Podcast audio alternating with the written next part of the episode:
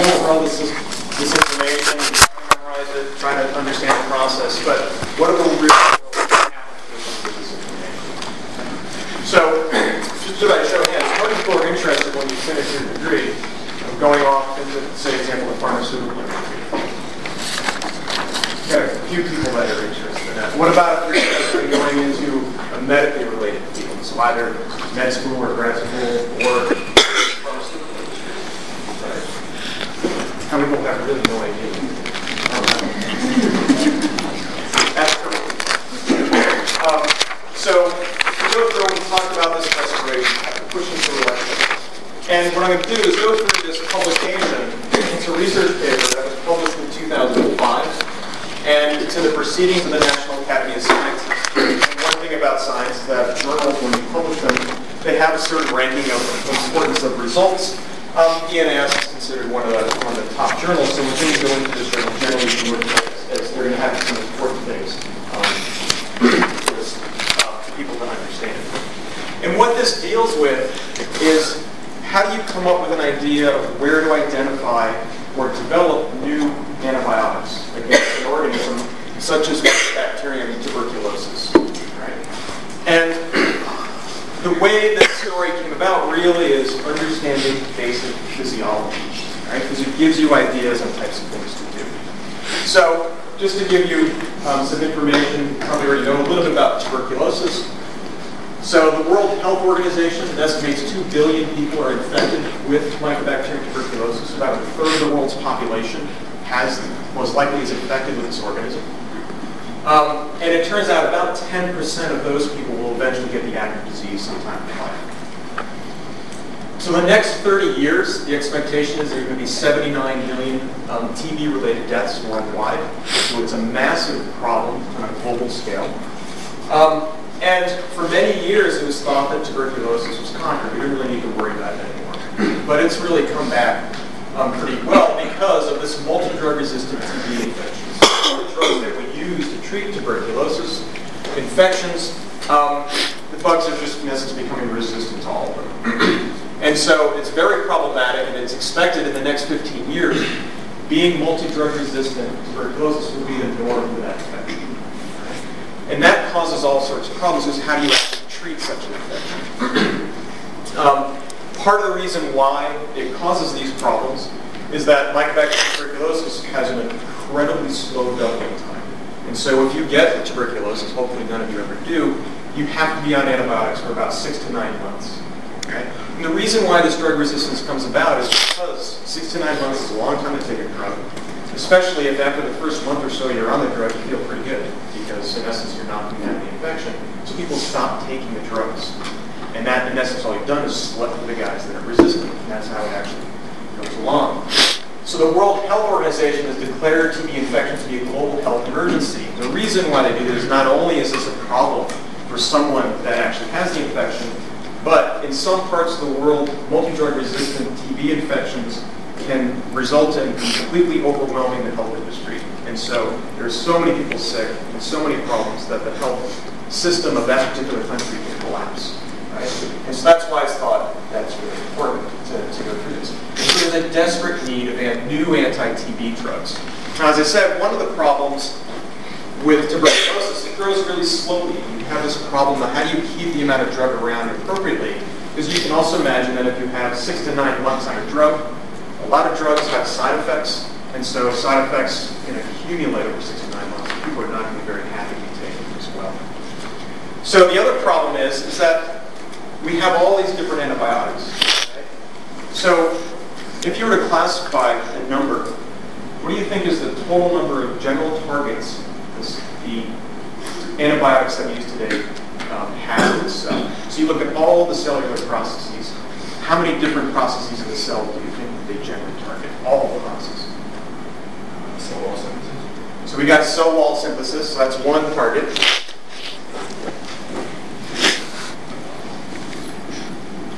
And we're going to talk about just the bacterial systems here. Anything else? Uh, like DNA. So you can get, let's, yeah, so you can DNA synthesis, and we'll group it together also with RNA synthesis. So in essence, DNA polymerase, RNA polymerase. What else? Uh, ribosomes. Ribosomes. So you got protein synthesis.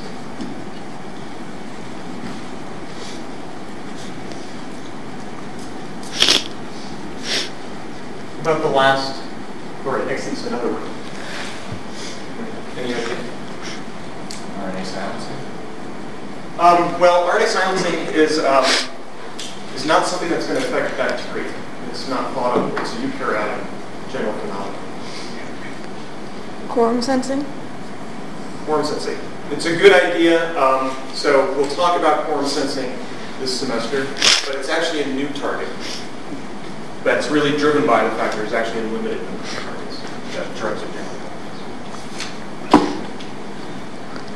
Something with DNA gyrase? I would, we could, move- so DNA gyrase is the process of actually doing DNA synthesis. We could group that in here.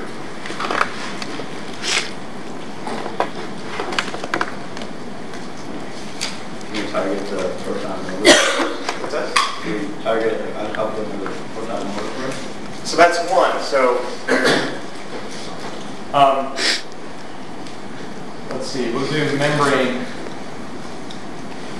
structure. And really what that is, is there are antibiotics that we use that, in essence, puncture holes into membranes. Collapsing the protozomotophores, the cell leaks out a lot of important, uh, a lot of important stuff, and it dies then as well. And it technically is actually really only one other target. Is like folic acid synthesis, like sulfonates, Sorry? like sulfonates, right, like, yeah, like, So- So one of the, you're thinking along the right lines that the actual, it's not only DNA synthesis itself, but um, synthesis of the precursors for um, DNA RNA synthesis. Okay? That's really it. And so that's an enormous challenge.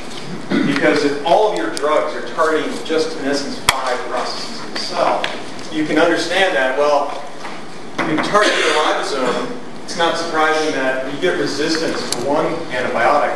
Very frequently, you run into resistance to another antibiotic because one of the ways to get resistance is to modify your ribosome, and now it becomes no longer sensitive to antibiotics, but it can have bigger effects on other antibiotics well.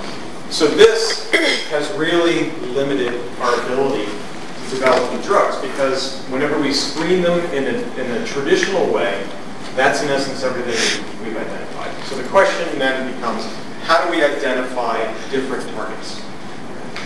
And what these guys are trying to do is target the respiratory system of Mycobacterium tuberculosis. Right? And so they're looking at the type 2 NADH menaquinone oxidoreductase. And they, um, the reason why they're targeting respiratory system for Mycobacterium tuberculosis is that it's, a, it's pretty much a strict aerobic. Right? If it doesn't have oxygen and it can't do aerobic respiration, it's not going to grow. So think about this as a, as a really good target that should be able to knock out this organism. So I told you that these days that one of the first things you do in microbiology is genomic information. So what they did is they went through and looked for homologs of known respiratory systems. right? And that's what's, what's shown here.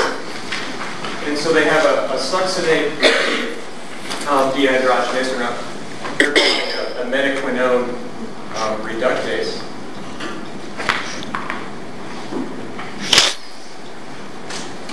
They also found the NADH menaquinone reductase. And they found type 1 and type 2.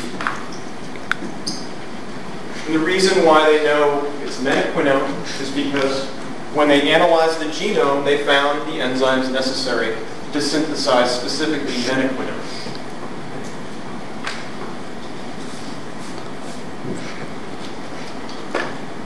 So then they also found these complexes.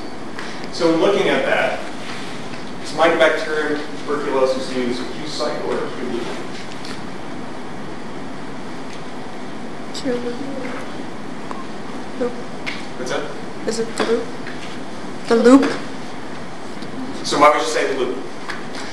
Maybe I'm getting it mixed up, but isn't No, the loop uh, mostly for prokaryotes uh, and the cycle for eukaryotes? Is that- Or, or did I remember it the wrong way? So think about, so what does the, what does the loop have to do? Maybe simplify it that way. What does the, if the quinones do if you're looking at a Q loop?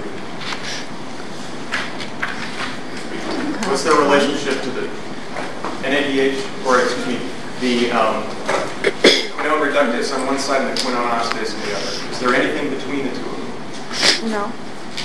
No. Okay, so the Q loop, quinone gets reduced on one side, goes over, gets oxidized on the other, and what gets oxidized under aerobic respiration is going to be the terminal oxidase. So if you look at this, quinone goes to cytochrome B deoxidase. Right? There's no in between for that direction. So does it have the possibility of doing a Q cycle?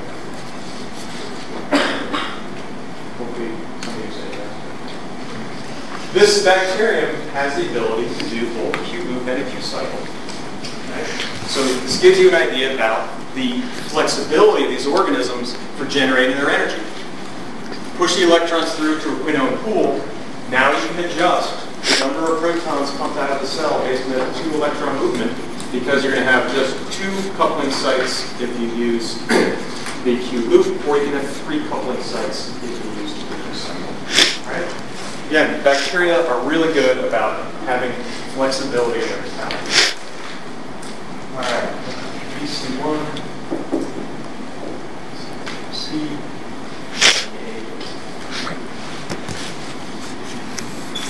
All right.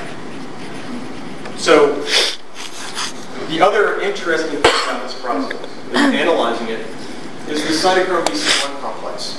And when I drew that out, you have a BC1 complex which passes electrons off to a different protein called cytochrome C. It Turns out Mycobacterium tuberculosis actually fuse them together as a single protein. So it's a cytochrome C1 complex with cytochrome C? So you don't have the ability of that cytochrome C to go off and work with other things. And that's important because um, if you have an organism like um, Parapaccus dinitrophorans, they can use alternative um, electron acceptors, and they can mix and match things very efficiently. Mycobacterium tuberculosis, it's got to do oxidative um, systems, and therefore having these fuse as a single protein, it doesn't really matter because it can only go in one direction. It's only going to go to that cytochrome C oxidase. So that's schematically how they propose that the system works, is that you can actually get either a Q loop or a Q cycle function of this organism. the other thing that's of interest is they have type 1 and two different type 2s for the, ND, the um, this terminal, excuse me, the oxidoreductase here that's going to do the NADH metaquinone reductase. So it's going to reduce those quinones. The other interesting thing is analyzing the genomes, they found Mycobacterium leprae, which causes uh, leprosy, only has a type 2 NDH system. So if you're interested in targeting certain things, you know this is the respiratory chain, but it'd be really interesting if you hit the type 2, because then you could actually inhibit tuberculosis and also have the ability to treat leprosy as well. So they're going to go through and test this, right? And can they identify molecules that would disrupt this process? And what they focused in on is a class of molecule called the um, phenothiazines. And the reason why they focused on these types of molecules is because they're structurally quite similar to metaquinone. So in essence, they're trying to trick the bacterium into using this um, phenothiazine instead of using its natural name. At least that was the hypothesis. And these are some of their data asking that question whether molecules that belong to this family of drug, can they inhibit this process?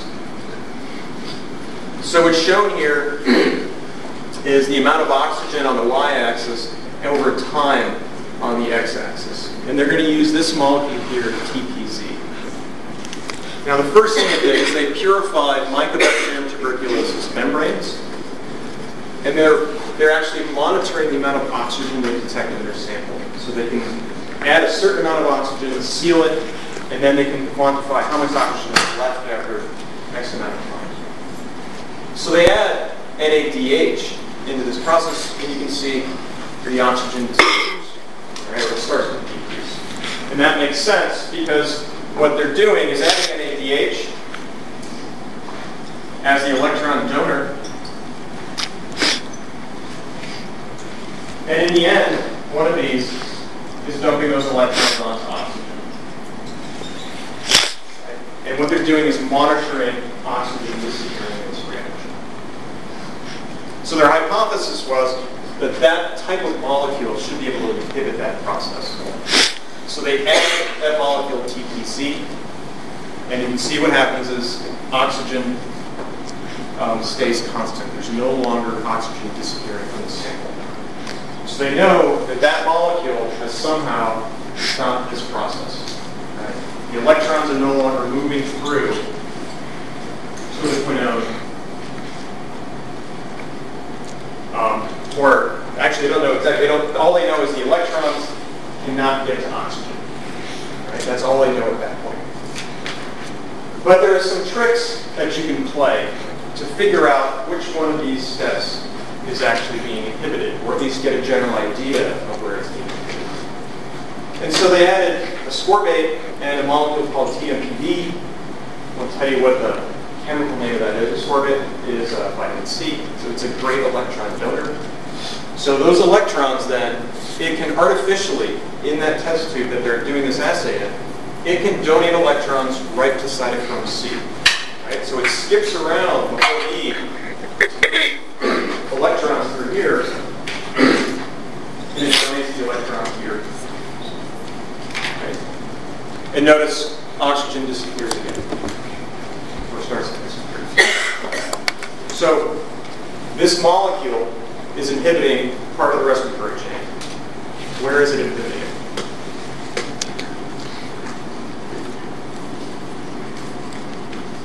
You may not even know exactly where it is at this point, but what can you make, what conclusion can you draw about that step there? Bypassing the big. Right, so if you bypass the quinone, dump the electrons, it works. So what does that tell you about where that molecule is? Membrane.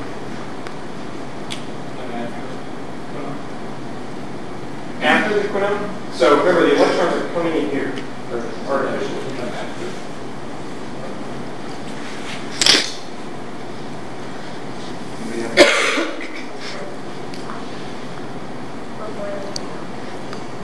Well, at least, so you're thinking about the right way. We know at least it's not in this direction, right?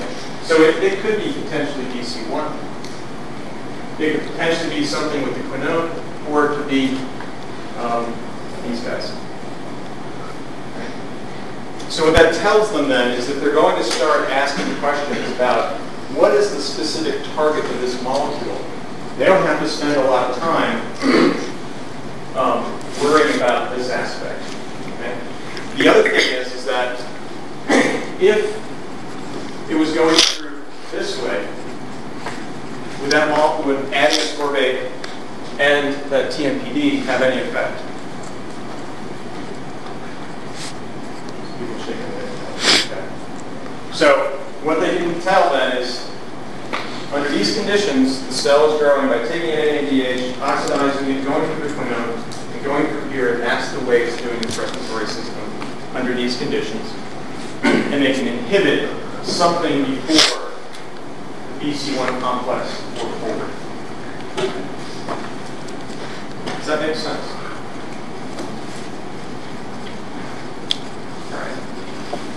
This is a lot of data summarized up here. The question then becomes, well, this earlier portion of the pathway are they actually inhibiting? And what this is showing you is a spectra to detect cofactors in the BD oxidase and BC1 complex. Okay? And so this is just kind of giving more evidence in support of this. Now, the way this can work is if you don't have oxygen around, what happens is the electrons will move through. Cytochrome C will get, or the terminal oxidase, all those components will gain electrons, but they can't donate those electrons. So in essence, they build up. So this gets fully reduced. Cytochrome C gets fully reduced. BC1 gets reduced. All the quinones get reduced. And the type 2 and type 1 NADHs get fully reduced. Right? Now the importance of that is when you have cytochromes, they have these pretty elaborate structures. they have certain absorbances. And you can monitor that, and they absorb differently depending on whether they're oxidized or whether they're reduced. And so this is in the presence of NADH, you get all these absorbance spectra, and I won't go through the details. They know what each of these represents, and they know which ones are actually getting reduced under these. You run the same experiment at NADH, just like you did here, but now include that molecule. None of these peaks appear. And the reason they don't appear is because the electrons can't get to those molecules. There's no way to accumulate the reduced forms of these complexes. So it gives them more evidence that these types of molecules are targeting this portion of the pathway, not this portion of the pathway. So the first experiment said something before cytochrome C. This experiment is saying something before the BC1 complex. And the rest of this is really going through and discriminating then between is it the type 1 or is it the type 2 system. So flavone is a known inhibitor of type 2s, so it inhibited the ability of NADH oxidation activity. So that starts to key them in on potentially the type 2s. TPZ also inhibited NADH oxidation activity. And the reason why you can do this is just like these molecules, when they gain electrons, they have a certain absorbance that's different than when they're oxidized. This has an absorbance um, at 340 nanometers. Um, this does not. So if you want to know whether NADH is getting oxidized or not, all you have to do is start off with um, NADH, and what will happen is similar to what you saw with that oxygen. If you're monitoring the absorbance at 340, you'll see a decrease in absorbance over time because that NADH is being oxidized. And it's going from having an absorbance at 340 to losing that absorbance. So you can monitor the turnover of NADH. So classic inhibitors of NDH1 fail to inhibit the NADH activity. So these data building towards the fact that it's not the type 1 that's involved or important for mycobacterium tuberculosis conditions. It's the type 2. But not only that, this TPZ molecule appears to be inhibiting that type 2 function. Um, NADH is just a substrate um, analog that's specific for NDH1 failed um, to have failed to be substrate and inhibition of succinate dehydrogenase activities. If you did that, those were negative, It had no impact. So in essence, you can. So by going through and developing a hypothesis for how the respiratory system works, and thinking about the structures of the molecules involved in that process, the target the respiratory system, then they were able to go through and identify exactly what step in respiration is it inhibiting, and what it's inhibiting appears to be this type 2 um, NDH, NADH. Um, uh, does anybody have any questions? So if they're if you're adding inhibitors for NDH1 and it's not inhibiting the activity, does that mean that they're not making the NDH1 or they're not using it? They're not using it. So it may not be there at all. It may not be there under these conditions, and these are mimicking what they see in when the dog is infecting us. And so, at least under those conditions, they're infected. So mycobacterium tuberculosis is very common in the soil. It's actually where it's normally found and just happens to get into um, people periodically um, and cause disease. And so probably NDH1 is important for its normal survival in the environment. But in the host, it seems to be focusing in on NDH2. Any other questions about that? All right. So they wanted to make sure that indeed it is NDH2. And the reason why they have to do this is if you ever want a drug accepted by the FDA, you have to establish exactly what it's going to target. Because they want to make sure that there isn't the possibility of it going off and, and causing alternate activities. Um, and so you really need to focus on identifying exactly what is it targeting. And so the argument is, is that it's targeting NDH2 in this system. There are two different ones for this organism. And what they did is um, they cloned the genes that code for these proteins out of Mycobacterium tuberculosis, and they put them into E. coli, had E. coli produce these proteins, and then they can partially purify them, um, and then assay for whether that enzyme is being specifically inhibited or not in the presence of those molecules. And what this is showing you is the loss in absorbance at 340. They monitor 340 to 400, but in essence, it's this idea that I told you that reduced NADH has an absorbance, oxidized does not. And so as you get rid of the concentration of NADH, the absorbance goes down. And you can see in the absence of any molecule, this enzyme is catalyzing the oxidation of NADH. And if you increase the concentration of this molecule, you start to inhibit that activity. And it actually inhibits both of them. This is the other one. Um, again, no um, molecule added, increasing concentrations. And so what they've been able to do is walk themselves through the system and establish that this particular molecule targets that particular step in, res- in the respiratory system. But the question then becomes is, well, does this really matter at all in, in vivo assays? These are just showing you a series of structural analogs that they went through. They screened a library of these compounds and identified those that inhibit the growth of Mycobacterium tuberculosis over 35 days. These experiments aren't fast. And they were able to identify these, and then they went through and looked at how well does Mycobacterium tuberculosis grow in the host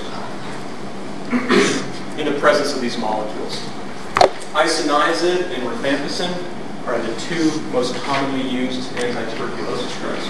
And they're also the ones that have the most common problems with resistance. And what they're quantifying is after they infect, how many organisms can they pull out of the lung versus the spleen and the spleen using a mouse model system. So does this molecule have any impact on the ability of this organism to cause disease?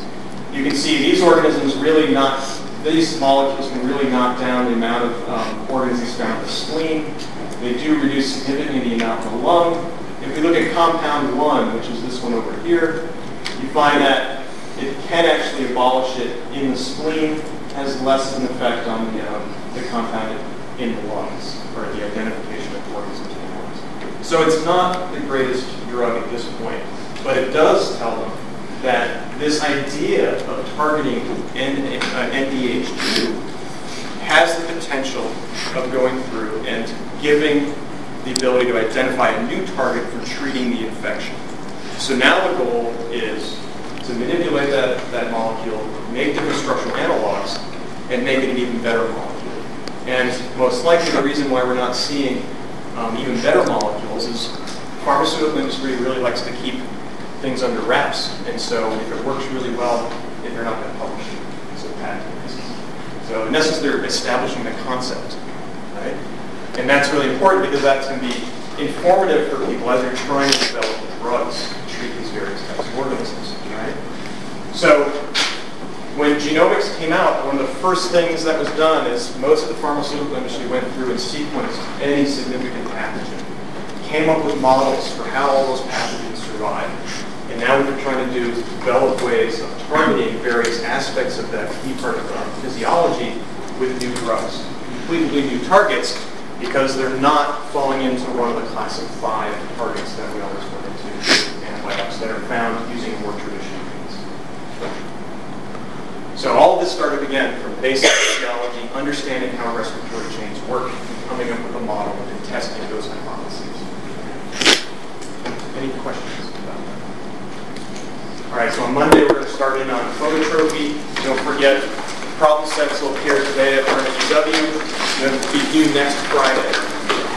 And if you have issues about lecture this week, shoot me an email using topics, and we'll try to cover it Monday.